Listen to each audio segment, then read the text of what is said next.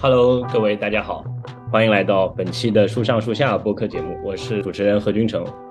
我们本期主要想聊一聊关于现在特别火的人工智能。那人工智能其实一直是科技领域比较受关注的一个话题，虽然在前两年热度有所减退，让位于 VR、元宇宙等等概念，但是去年自从 ChatGPT 爆火以来，人工智能一下子又重新回到了公众的视野中。成为全民讨论度最高的一个科技概念，而且一直持续到了今天。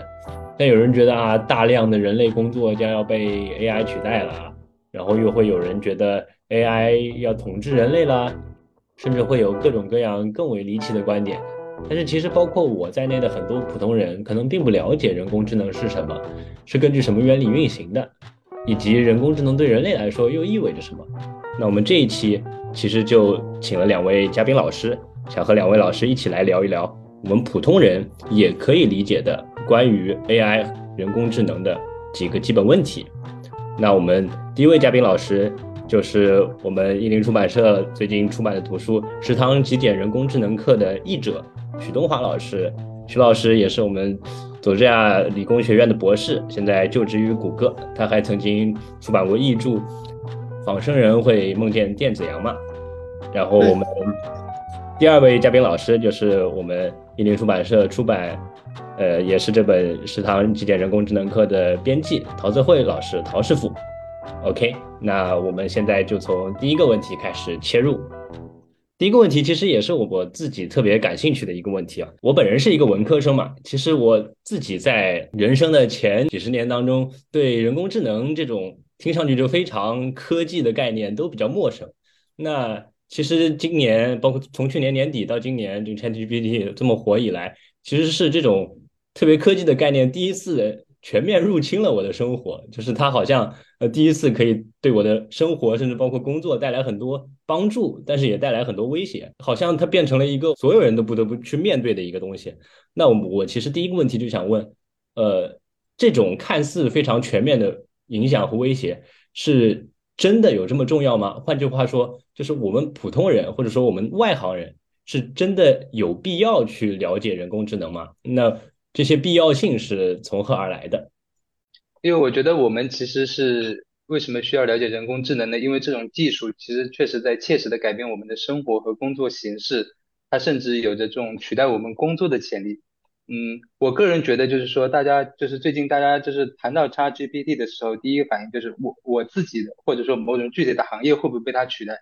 然后这一点是当我们对 ChatGPT 就是几乎茫然无知的时候，最容易令我们恐慌的一个问题。呃，我觉得人工智能看起来好像深不可测，我们不知道它的进步有多快，我们也不知道它目前显呃实现了多大的潜能，以及它依依据什么样的原理在运作。当我们处在这种无知的状况时，我们是很难去从个体上来说是很难去采取任何作为的。我们的焦虑情呢，其实也很难去缓解。我们并不知道，就是像我们自己作为这样活生生的人，我们所做的工作是何以不同于人工智能？我们这也就呃不知道该如何发挥自己的那种特独特之处呢？所以说这里呢，我想先先在节目的开头打一个硬广，就是呃译林出版社推出了那个食堂极简人工智能课嘛。对人工智能的历史进程、设计原理以及后续的发展痛点都进行了呃简明易懂的梳理，能够帮助我们了解当下人工智能的工作原理，呃拉开这道无知的帷帷幕，让我们真正开始理解人工智能以及它与我们的差异，以及我们这样作为具有能动性的人，在这个人工智能的时代，能够为自己呃做好怎样的准备。呃，其实我个人觉得，就是人工智能也是帮助我们理解这个世界的一条重要途径。其实，在编这本书之前，呃，我也曾经以为，就是人工智能是对人类思维的一种模拟。但是，其实人工智能的实际设计并不是这样的。我记得徐老师在这本书的译后记里面提到了那个计算机科学家戴克斯特拉的一个很有趣的比方，他就说，呃，如果我们去探究人工智能会不会思考，其实就跟探究潜水艇会不会游泳一样，是一个。其实没有，就是是一个就是走错路径的问题。我们之所以会这个问这个问题，是因为我们呃对于解决问题有一种人本位的这种思维定式嘛。我因为我们自己是通过呃思考来解决问题的，所以我们很容易狭隘的认为人工智能也要学会人的思维才能解决问题。但是其实我觉得人工智能的发展已经早就跳出了人本位的逻辑，对他来说，呃，通往问题的其实只有解决方案而已，呃，不需要对人类思维的完整模拟。这也是在人工智能的开发中，呃，使得我们对思维和问题的有很多呃更多的理解嘛。回到就是我们自己的焦虑上来说，就是我们自己是否会被人工智能取代这个问题。我觉得确实，人工智能能开辟出许多路径来更为高效的解决我们所面对的具体问题嘛。但是就是说，我觉得我们人类仍然拥有一个很独特的叫做 human interface，就是人性界面。嗯，就是我觉得这个人工智能可能还没有完全就是介入我们的生活去来取代我们。比如说，我觉得书中提了一个例子，就是说，如果要让无人驾驶成为现实，我们可能需要一整套。呃，涉及道路等方方面面的完整体系，才能保证无人驾驶安全运作。但是，其实我们不妨设想一下，我们自己是怎么开车的。其实我们只需要一套规则，大家呃依靠这个人类司机的判断，就能实现大体上的安全驾驶。我觉得，在人工智能成为终端产品之前，我们的人类的能动性，包括面对复杂情况的处理能力，依然是保住我们工作的一个重要的因素。这是我我我我想讲的，就是对，嗯。对，这这个都说的很好啊，我我可以可以再补充这个总结总结几句。其实我刚才问了一下 ChatGPT 为什么要了了解人工智能，我觉得他总结的非常好。其实，嗯，这个有点偷懒，但是我是其实是同意他这些观点，就是从从他讲的是高度概括啊，了解人工智能的基本概念和原理，可以帮我们更好的理解现代科技的发展和应用，更好的适应和应用它们。就是说我们。呃，要了解它的基本概念和原理，我们才能应用它们。然后第二点是说，了解人工智能应用领域和技术方法，那可以帮助我们更好的解决现实中的问题，那提高我们工作效率和生活质量，这是真正对人类有帮助的东西。嗯，那了解第三点是了解人类人工智能的发展趋势和未来可能的影响，可以帮助我们更好的规划未来，为自己的职业发展做好准备。这也是说我们怎样对应对它有可能的威胁。然后是了解人工智能的优缺点和可能的风险，可以更好呃评估各种可行性和可靠性，更好的管理和控制人工智能的发展。这就是对整个社会来说的。如果我们都害怕人工智能，那我们需要一种一些方法，可靠的方法来控制它。那那你首先也要去了解人工智能。那所以就是说，它这个总体的概括都很好。那我还想补充的一点就是说，现在很多人会害怕这个人工智能。那这本书，我们翻译我翻译这本书里头提到一个概念，就是恐怖谷。那很多人知道恐怖谷这个概念，也有很多人不知道。那恐怖谷基本上就是说，这个机器啊，或者呃什么系统，它模仿人类，呃，它模仿的越像，我们人类就会越喜欢它。但是到一定程度，到很接近人类的程度的时候，突然间那个会有一个谷，那个曲线会出现一个谷形，就是说会下降下来，就是很接近人类的时候，人类反而会觉得害怕。那那到完全跟人类一样的时候，我们又会开始喜欢它，所以这曲线又上升，所以它有那么一条股叫做恐怖股。那这个就是说，现在我们很多人说害怕说人工智能，有可能一个原因是因为这个恐怖股效应，觉得它还不完全是人类，但是它又很接近人类，就是觉得很可怕。那这是呃，是我我觉得背后一个原因，就是为什么这么多人会就现现在这么害怕人工智能呢？呃，前几年其实有一个朋友看了美剧叫做《西部世界》，然后他就问我：机器人真的会这么恐怖吗？我当时回答说：你之所以觉得恐怖，是因为这个片子里头把机器人拍成了人形。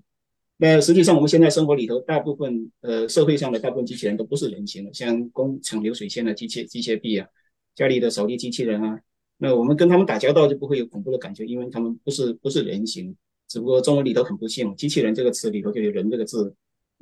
是的，让很多人觉得人形的机器人，机器才叫机器人。那英文里头说的 robot，那跟人的概念没有直接关系。凡是带一点机器的、带一点智能的机器或者系统，不管像不像人形，都可以叫 robot。那这个其实有个翻译错位的现象，并不是说所有机器人都会让人让人感觉一样的恐怖。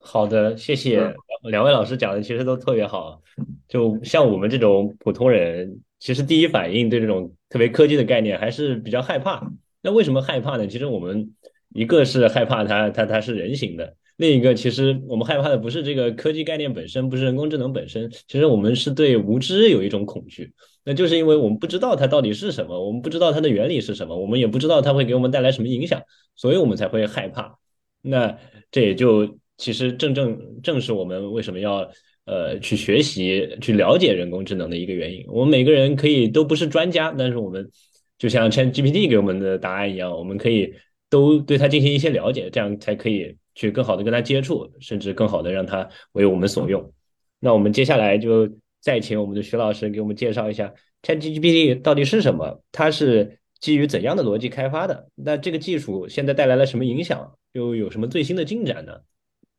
嗯，好的。呃，ChatGPT 是说可以说是现在世界上最火的那种人工一一种人工智能产品，它是美国 OpenAI 公司开发的一种叫做聊天机器人。它最原始的界面就是说一个聊天窗口，你可以输入任何文字跟它聊天，它可以跟你对话，他可以跟你谈天说地啊，聊任何话题啊，帮你分析生活、工作里头或者爱情里头遇到的各种问题啊，说的头头是道，帮你策划旅行的计划呀，帮你润色文章，帮你写剧本、写诗啊。呃，帮你翻译各种文字啊，甚至甚至可以帮你编编写程序，而且编出来往往可能就就能直接运行。那从普通用户的角度来看，它这个简直是一个无所不能，而且就是说文字通晓，呃，逻辑连贯，跟以前去年以前大家能接触到的聊天机器人都很不一样，真是天真的是天壤之别。所以这个产品从二零二二年十一月底推出公共版本以来。那很快得到基本上所有的用户都特别喜欢嘛，就是说一下子风靡全球，两个月就积累了上亿用户，可以算是历史上用户数破亿速度最快的这个一一种应用。那这个这个是现在是世界上最火的人工智能产品。那从我刚才说的是它原始的界面，就是说它是一个聊聊天窗口，呃，文字聊天窗口。但是从另外一个层面来说，这个东西现在已经成为一个基础设施，就是说从呃，它激起的各种反应来看，整个业界都特别喜欢这个东西，把它作为一个基础设施来构建别的东西、别的服务。那所以现在这个东西，ChatGPT 也不光是个聊天机器人，它也是一个更广泛的人工智能。呃，这个人工智能我们叫做 ecosystem 生态环境里头的一个基础设施。那像最近几个星期新出现的一些发展，有有两个东西是特别引人注目，一个叫做 Baby AGI，一个叫做 AutoGPT。那这个都是基本上是说把这个 ChatGPT 的这个语言界面作为一个基础设施，然后让它来构建其他的各种各样的服务。就是说，你可以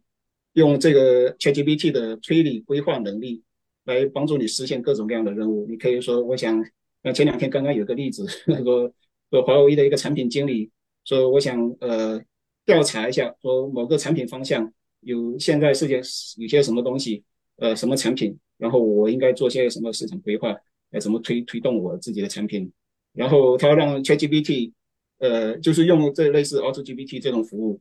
呃，去叫呃叫 ChatGPT 去做这些事情，它就自动把这个任务划分成几步，然后各自调用外部的一些工具，然后帮他爬这个网页，爬下来，爬下来以后去分析那些内容，然后帮他生成报告，然后分析各种方案的优劣。那就是说，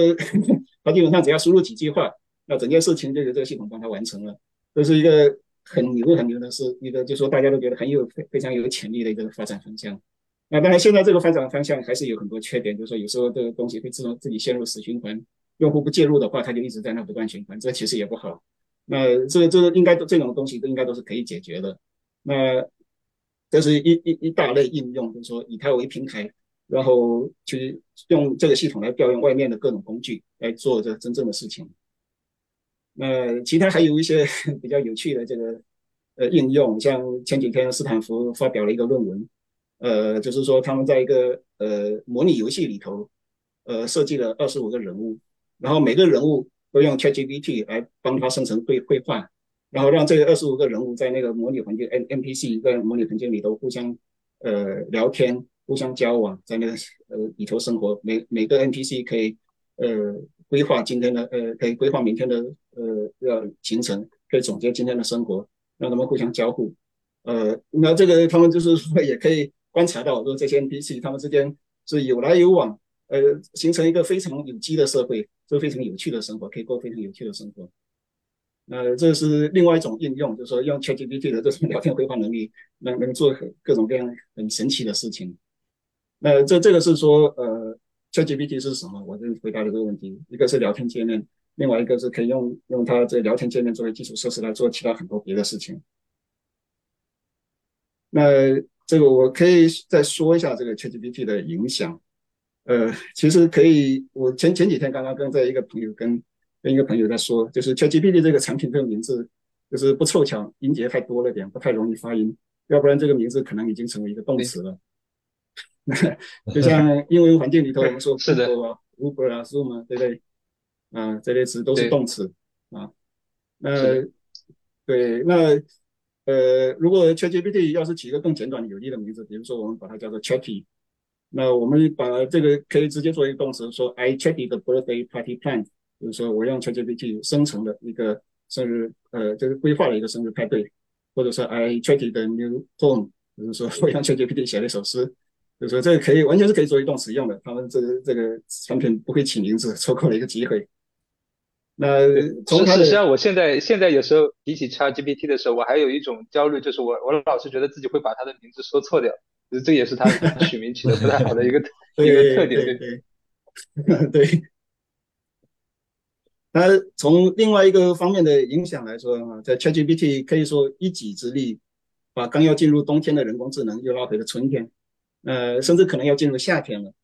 呃，因为我们这本书里提到过人工智能发展的几次兴衰，几次春天，几次冬天。最近十年本来是春天。但是从去年开始，人工智能方向的风头开始减少，那有很多大公司的人工智能实验室出现动荡，所以很多人说人工智能冬天又来了。那因为历史上有过几次冬天嘛，所以这次冬天又来了，大部分人都不觉得惊讶。呃，就在前几个月，还有个朋友在问问我为什么，呃，是现在是什么技术方向是真正的风口？是加密货币啊，还是 Web Three，还是元宇宙啊，还是人工智能啊，还是物联网啊，什么乱七八糟的都吹得很大。那其中人工智能好像有点冷却了，元宇宙正在顶峰。呃，那个朋友问我怎么看，那我当时告诉他说，人工智能是真正的风口，其他都不是。那 那个时候多数人还不知道 ChatGPT，但我已经知道了，而且我一直在关注人工智能的发发展。我知道这个东西进步一日千里，比外人的想象快得多。那后来的事情大家都知道了，ChatGPT 的神奇之处风靡全球，尤其是传进国内以后。大家一拥而上，都来做这个东西，东一个西一个，每个公司都要推出类似的产品。现在已经很多很多。那对我我再说一句啊，就说这个这个产品还有这这种产品会有很多缺点，会有很多局限。对这个作为新东西嘛，有人质疑，有人贬低，这个都是很正常的现象。那其中贬低 ChatGPT 的最重量级人物，一个是语言学泰斗乔姆斯基，一个是人工智能的泰斗杨立坤。那我可能要解释一下，杨立坤是法国人，杨的坤，不过他起了个名字叫杨立坤，所以我们在中文语境里头就一般把它叫做杨立坤。那这两位泰斗以前对人工智能都做过很大的贡献，呃，我们这本书里头都提到过，呃，不过他们的质疑本身本身也引来很多质疑。那尤其是乔姆斯基的质疑，他在呃《纽约时报》上发了一篇文章，呃，但是完全没有说到点子上，表现出他基本上甚至没有亲自试用过 ChatGPT。比如说，他觉得只有人类可以回答好的一个问题，呃，但是 ChatGPT 肯定答不好的一个问题。有人去试了一下，呃 ChatGPT 答上来了，而且给出的就是乔姆斯基心目中只有人类才能给出的那个答案。那说明这个乔姆斯基对这个前沿已经完全不了解了。呃，另外一个泰斗杨立坤，人工智能泰斗，他其实他本人还活跃在人工智能的前沿，只不过他有一套自己的观点和方法论，怎样才能实现人通用人工通用人工智能，所以他其实很看不上大语言模型这套方法。呃，不过他很有意思的一点是，他跟乔姆斯基很类似，他也有一个问题，他认为乔 ChatGPT 打不出来，但是有人去试了一下，发现 ChatGPT 打得非常好，所以这些例子给我的感觉是，如果我们生活在科幻小说里头，那克拉克第一定律要起作用了。呃，我可能要解释一下，克拉克是阿瑟克拉克是上个世纪科幻黄金年代最有名的科幻作家之一，呃，总结过科幻小说的几条一般规律，我们一般把它叫做克拉克三定律。那其中的克拉克第一定律说到，科幻小说里头，如果有个功成名就、德高望重的老科学家认为某件事是不可能的，那他基本上一定是错的。我们要是生活在科幻里头呢，这个肯定要起作用的。谢谢徐老师。那徐老师刚刚提到的这一点，其实也是我我包括可能呃陶师傅作为不能说语言学工作者吧，但是确实是作为文字工作者特别感兴趣的一点。就是您提到的，像这位呃语言学界的泰斗乔姆斯基，他其实本来是认为有一个问题是只有人类能回答的，是这种在语言学上可能只有人类能掌握的这种能力，但是没有想到被 ChatGPT 也掌握了。那我们本来的理解中，那可能呃语言它虽然呃也可以被 ChatGPT 所用吧，但是可能语言的某些呃内涵还是只有我们人类可以去领悟的。那我们其实现在就特别想知道，那为什么这些语言模型呃就能够掌握呃语言结构的这种深层的结构呢？那它们大致原理是什么？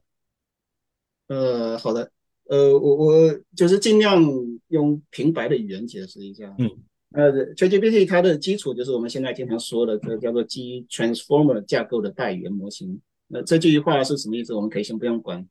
呃，当然，大语言模型就是那规模很大很大的，用人类语言素材库训练出来的模型，这就是字面上的意思。那 Transformer 是什么意思？我们可以先不用管。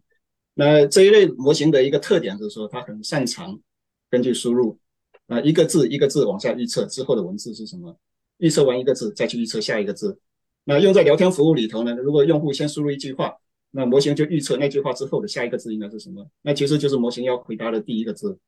那然后预测完第一个字，再去预测第二个字。呃一一个字一个字下去，等到预测了几段文字，那模型觉得这个问题回答完了，就会返回给用户。那这个做法听起来很简单，呃，简单到匪夷所思的地步。但是这样它就能写出个大段很大段的这种呃完整流畅、紧贴上下文的文字。那它依据是什么呢？它依靠的就是这种海量的网络文字，大概几千亿单词这种这种数据量，然后训练出了几千亿上万亿的这种参数的神经网络。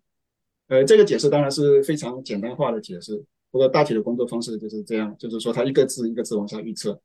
那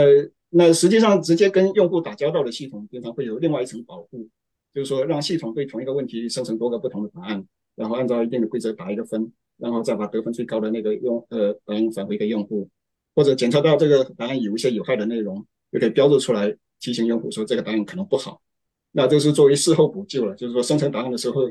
人我们没法控制，但是生成答案以后我们可以做一个补救，就是说标注一下说这这个答案可能不好。那为什么这些模型会这么神奇？呃，这个这种神经网络是经过大量人类文本的训练。它是基本上是说可以从单个字开始，一层一层往上发现人类语言的一些规律和结构。比如说哪些字经常连续出现成为一个词，哪些词怎样连接可以成为符合我们喜欢的句子，呃，句子怎样组成段落，段落怎样组成文章，怎样衔接，呃，诸如此类，一层一层往上构建出一些结构。那有很多这种结构也正好能对应的语言人类语言文字含义本身就能形成的结构。比如说，呃，纯粹的语言模型它没有感官。他看到蓝色这个词，它不像人类可以用眼睛，呃，能够感知那是什么颜色。但是他知道蓝色这个词经常用来形容大海、天空，呃，它是三原色的一种，那 可以分可以分成浅蓝色、蓝，诸如此类。所以模型在遣词造句的时候，它用到蓝色这个词的时候，经常基本上都会符合这些规律。呃，这个都是非常庞大的神经网络里头形成了非常多的连接，可以可以让它呃在使用这个词的时候去符合这个规律。那这这些模型有时候还可以总结出另外一些方向的规律，有时候会 把我们吓一跳。呃，比如说写诗要押韵，那这些模型它读的诗多了，大致可以总结出来说哪些字经常可以一起一起出现在同一首诗的最后一个字。那这种规律对人类来说就是叫做押韵。那模型对模型来说，它可能不一定知道这个押韵，但是它知道这个规律。那我们人类经常说熟读唐诗三百首，不会作诗也会吟。呃，人工智能肯定要读几十万首诗。但是它差不多也能做到类似的地步。那这个呃，我我想起来就是说，几十年前，科幻作家刘慈欣他写过一首，呃，写过一个作诗机，他自己写的程序，能够写出一些诗来。那有的诗其实还挺不错，就是你第一次看到他这个作诗能做出这种来，会会吓一跳。但是你看的多了，他就基本上就是同样的文字，同样的片段拼来拼去，拼来拼去，就是是没有很多创造力的。呃，那当时刘慈欣写的那个程序是是说他是。也是用一些基本的、很基本的素材库，但是他没有经过神经网络的训练，他就是用一些随机的算法，随机拼一些词凑起来，然后有一些规则要遵循就是。但是他并没有用到神经网络。但是现在这种神经网络那规模比他以前做的那东西要大得多了。现在这个神经网络做事也比他那时候做的好得多了。那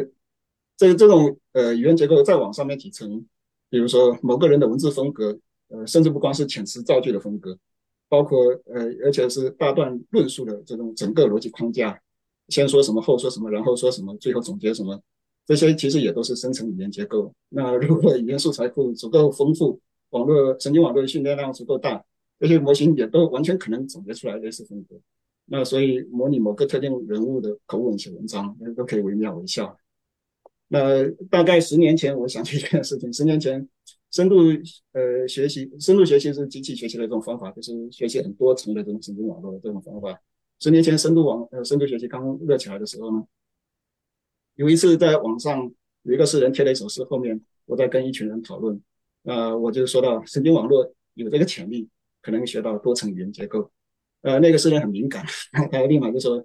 他这个诗里头确实有多重结构，他费了很多心思琢磨出来的。呃，他言外之意好像是很欣慰，说有读者能看出来这个多层结构。我当时非常惭愧，因为我只是泛泛而谈，我说的是结构是诗的韵律啊、分段啊、起承转合这些东西。我那时候只是说有感于当时图像处理技术的一些进展，做深度学习的神经网络可以从图像的最底层一个一个像素开始，一层一层往上学到越来越复杂的结构，从点到线，从线到形状，从不同形状之间的相对距离和角度学学到更大的结构，最后能够从一百万张带猫的照片里头学到。猫脸是什么样的？然后再看到新的猫脸照片，一眼一下就能识别出来，要比人类的识别准确率还要高。呃，这个现在看起来没什么了不起，不过在十年前是非常非常正确。那我当时就觉得，类似的深度学习方法放到人类语言上，也可能从一个字一个字开始学到越来越深的语言结构。不过当时具体到这首诗，诗人自己要是不说，我都没注意到这首诗结构里头还有结构。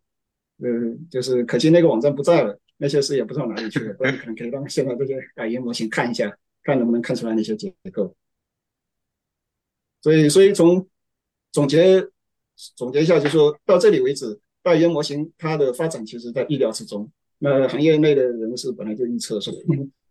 模型的素材库足够大，训练量足够大，可能是可以掌握语言的这个生成结构的。就是说不一定感觉感觉不一定能做到这个地步，但做到了也不意外。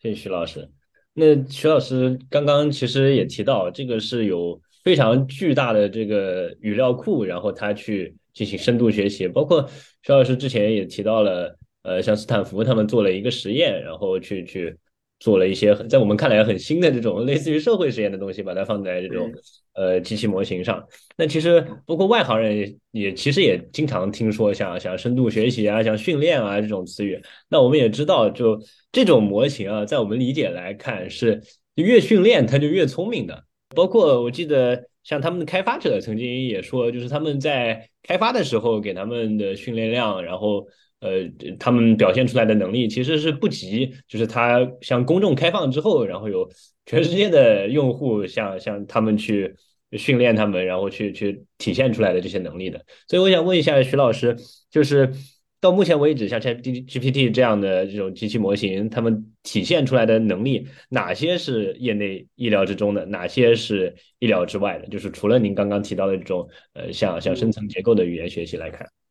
呃，对，就是说我们一一般说到这个，呃，说说这个大语言模型，就是说，像像你刚才说的很对，就是说，一般规模越大，那效果就越好。呃，它大语言模型，它其实它掌握这些生成语言结构，像我刚才说的那些，其实很多都可以归结到生成语言结构。它模仿的某个人的口吻，可以模仿的非常像什么的。那这这个其实都是意料之内的。呃，比如说它有，它可以呃总结或者说网络上所有对于同一个词的定义，然后抽取一些共性，然后它可以用自己的语言把这个讲出来，这个这个词是什么意思。可以跟所有词典里头都不一样，但是他又能把这个共性讲出来，这都是他能够掌握的能力，这其实都在意料之内。那真正意料之外的进展，这两年 真的让大家眼镜掉了一地的进展。就是说，语言模型大了，大到一定规模以后，它会涌现出来一些我们事先想象不到的性质。那涌现这个词，我们这本书里头，我发现这本书里头有过一些描述，就是说，从一些简单的规则，能够组合出一些我们事先想象不到的现象。像这些鸟的飞行的轨迹，每只鸟的飞行都是遵循一些简单的规则，或者跟着跟着前面的鸟儿飞，或者或者它自己是领头，它就自己往前飞。但是这些规则组合起来以后，你可以看到那些鸟飞的一会儿排成人字，一会儿排成一字，对人来说是一个是一些很有趣的阵型。这这种叫做涌现。那这个机器学习就是大语言模型，呃，大到一定规模以后，它涌现出来的一个，比如说一个现象叫做思维链。就是说，在对话里头，你给出一个大问题，在这个模型能够把大问题分解成一系列容易解决的小问题，然后把它们一个一个解决掉，然后再逐一合，再把它合并起来，就解决了那个大问题。呃，这个叫做思维链 （chain of thought）。呃，这个是我们事先预料不到的。那还有另外另外另外一个能力，就是说叫做呃情呃情景学习呃，learning in context。那就是说呃，你在跟模型对话的时候，你给他一个新任务，呃，就是说你自己想出来一个游戏或者什么的，然后你给出几个例子，然后这个模型好像很经常就能你从你给的那几个例子来推广出这个新任务的一般规律，然后你再跟他玩这个游戏，继续继续玩下去，他就可以跟玩的游游来游去，基本上都符合你给他的规则。就是说，你给他的那些例，给他一些例子，他就能总结出来一般规律。这个也是我们一般想象不到的。那这些能力算不算语言的某些更深层的结构的一种表现？这个可能会有争议，我不知道，不知道有没有公，呃，有没有呃公论？呃，但是我们事先是真的是没想到，纯粹的语言模型能够自己涌现出这样的能力。呃，不过当然，这个人类语言模型有很多东西是跟呃生活经验直接有关，呃，想象。比如说，想象我们跟一个呃外星种族交流，呃，那个种族呃不靠视觉获取信息，那么人类关于视觉现象的各种描绘、各种呃形容，对他们来说没有意义。不过有的东西可以翻译一下，比如说“天是蓝的”这句话，可以翻译成太阳的电磁辐射经过大气散射，呃，落到人的眼睛里头，电磁波以某个特定波段为主，那个波段人类语言叫做蓝色。这么长一段话用来翻译“天是蓝的”这四个字。那我刚才想到，我们这些 语言模型内部针对。反射这个观念的呃这个词关联的信息，说不定呃大语言模型里头也会有类似的表达。所以我问了一下 ChatGPT，怎样像一种没有视觉的外星生命翻译“天是蓝的”这句话？他的主要回答跟我刚才说那段话很像，差不多。呃，不过他还多考虑了一步，说要是那个外星生命连电磁波是什么都不知道，那就要看那种生命有什么感官，有什么知觉，看能不能用那些词汇来打一些比方。那那这个考虑是比我 确实比我更完整。那现在还有一些多模态模型的发展。呃，我可能要解释一下，我们说的多模态就是不同媒介或数据，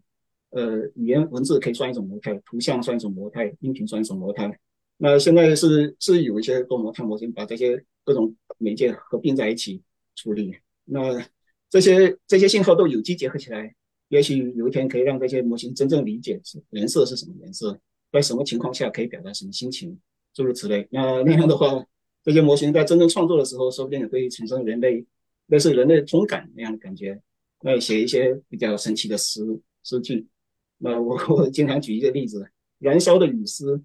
芬芳的月亮，这类是通感句子，就是人类才会想出来的。我一般觉得机器是想不出来的句子，但以后说不定机器也能想出来这种句子。好的，谢谢徐老师。徐老师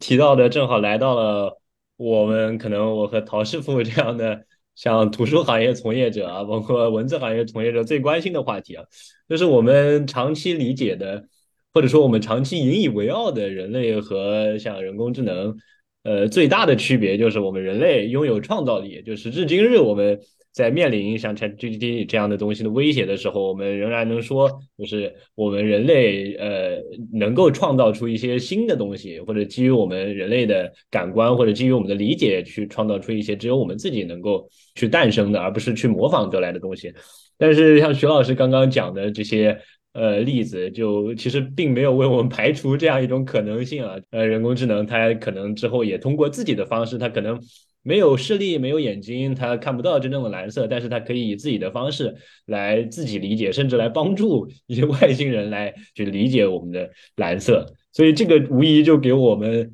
这样的文字从业者就带来了巨大的挑战。包括您也是这这本书的译者嘛？那其实我们。平时也经常会处理一些文字工作，包括自己也会呃搞一搞翻译啊，搞一搞文学创作呀。所以现在呃，我们还是怀着非常忐忑的心情，想问一下徐老师，从系统的人工智能开发的角度来看，也也从您包括您作为一个译者，包括您也自己去做一些文字工作的角度来看，像我们这样的工作是会被人工智能替代的吗？或者说人工智能会怎么影响我们这份工作？又我们人类在其中又具有的优势又还剩下什么呢？呃，因因因为就是听听徐老师就讲，就是人工智能的工作原理，就会就是其实就也就也确实就说是呃会打开一种我们重新去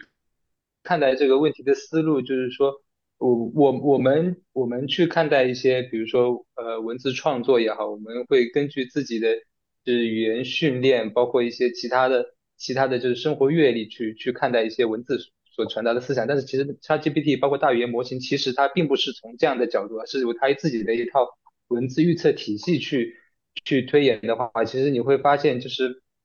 呃，他他他还他能做很多，他不仅能够发现我们以我们自己的方式去发现的规律，他还能去探索很多其他的规律。就是呃，其实他他能做的事情是是超乎我们想象的。就就像呃谈到就是说呃就说文文字包括这种呃修辞也好，我昨天看到我就是在昨天晚上时候看到一个例子，就是这样一个人在呃跟 ChatGPT 聊天，就是说。呃，给了他一段对话，就是说对他提供了，向他提出了各种各样的写作建议，就是说，呃，比如说他说能不能把这段文字进行修饰，显示出这个人有一很好的教育背景，然后说，比如说能不能把他的教育背景弱化一下，能不能往里面加一些适合的脏话，以及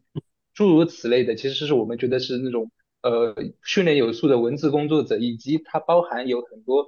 那个生活经验的文字工作者才能完成的这种语言语言的工作，其实 ChatGPT 是完全可以完成的，而且它可能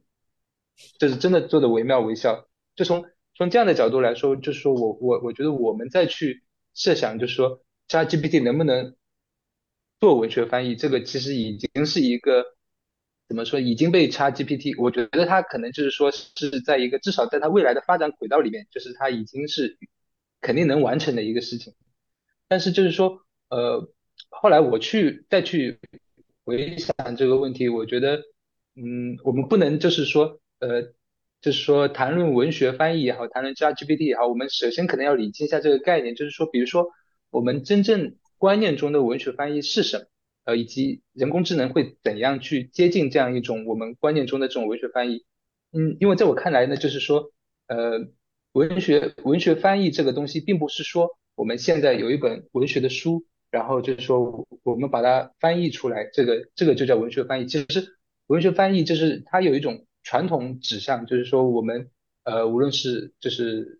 比如说那个唐诗宋词、莎士比亚、塞万提斯，它它它就是有很多都是一种文化的积累，而且就是说呃在过去我们把它呃就是说通过文学翻译把它就实现了，就是说在一种。单一的一种语言中，我们能够拥有一个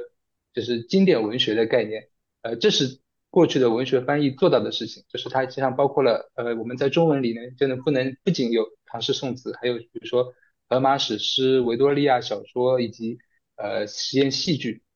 呃，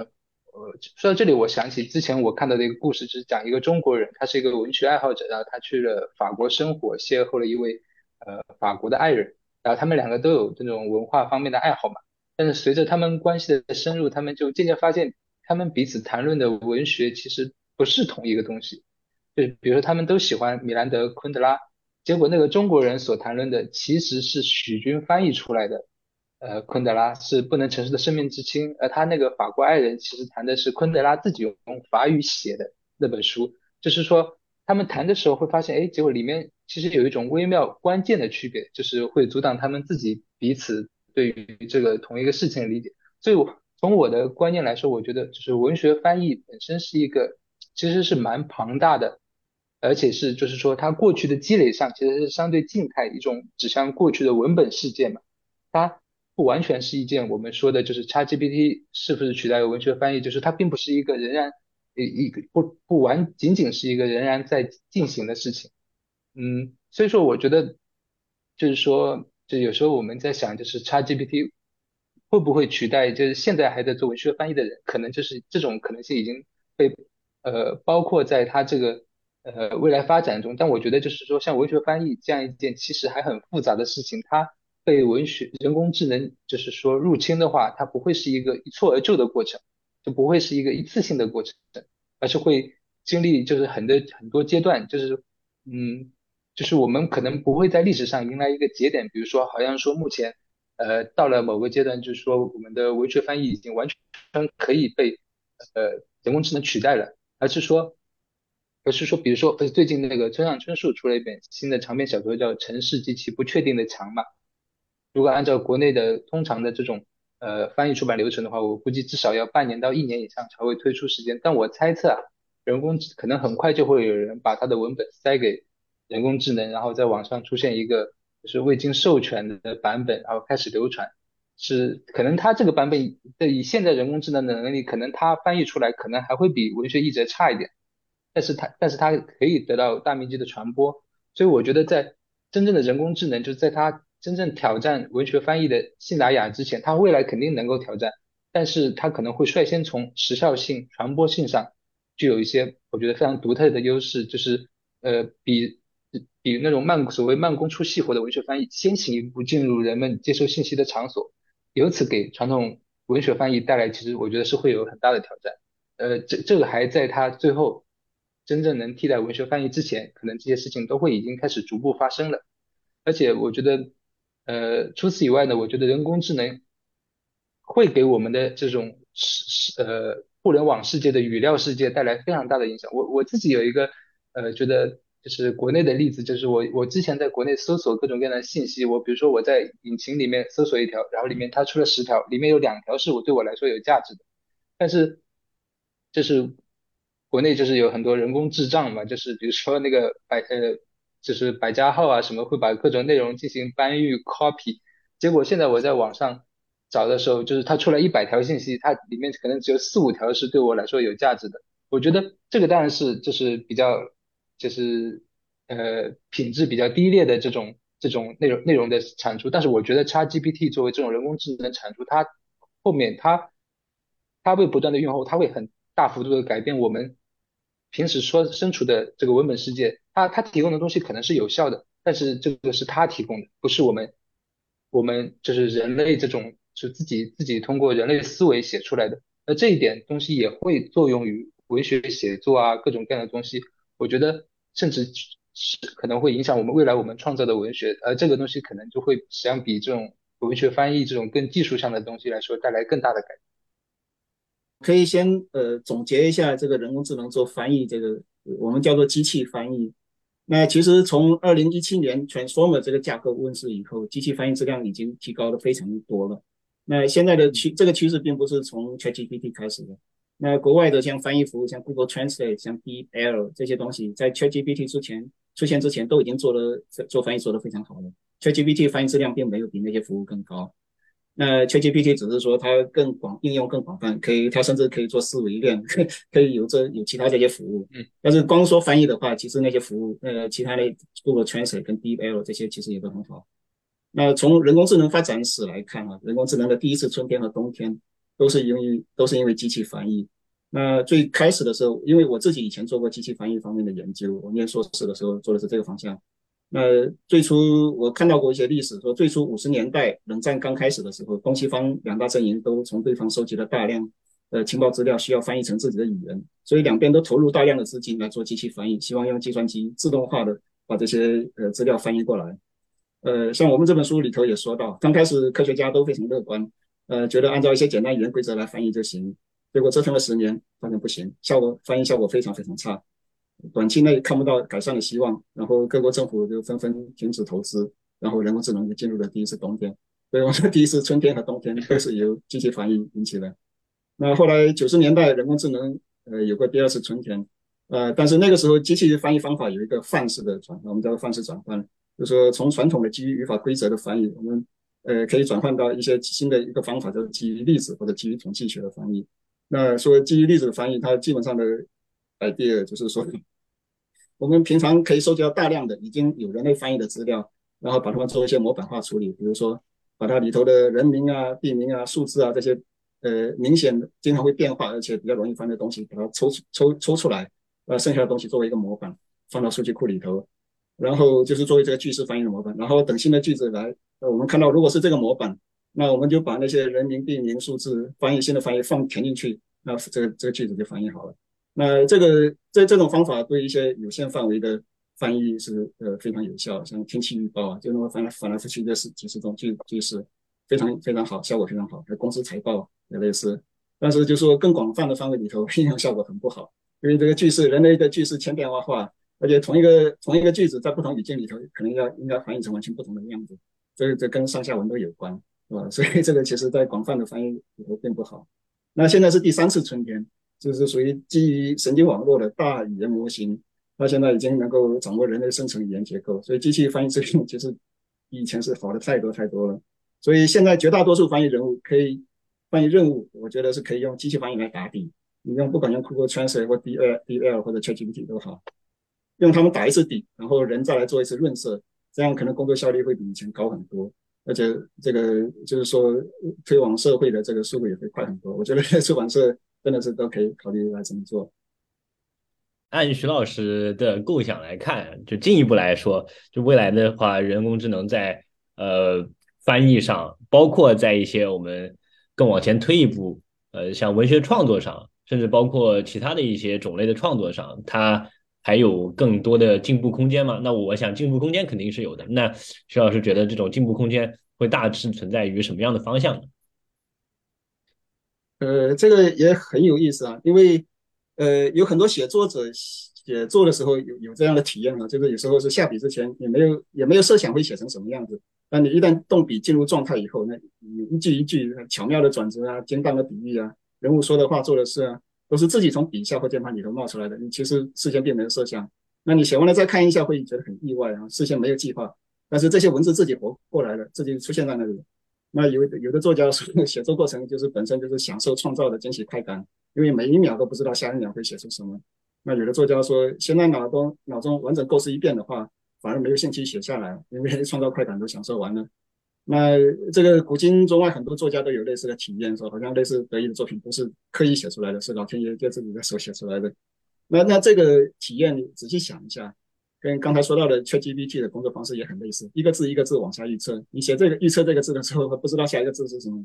但是就能一个字一个字写出一个完整流畅的逻辑通畅的话。那这些神经网络很复杂，我们并不知道它生成这些文字的时候会不会有类似创造的快感这种感觉，会不会有那个类似人类这样多巴胺带来的快感？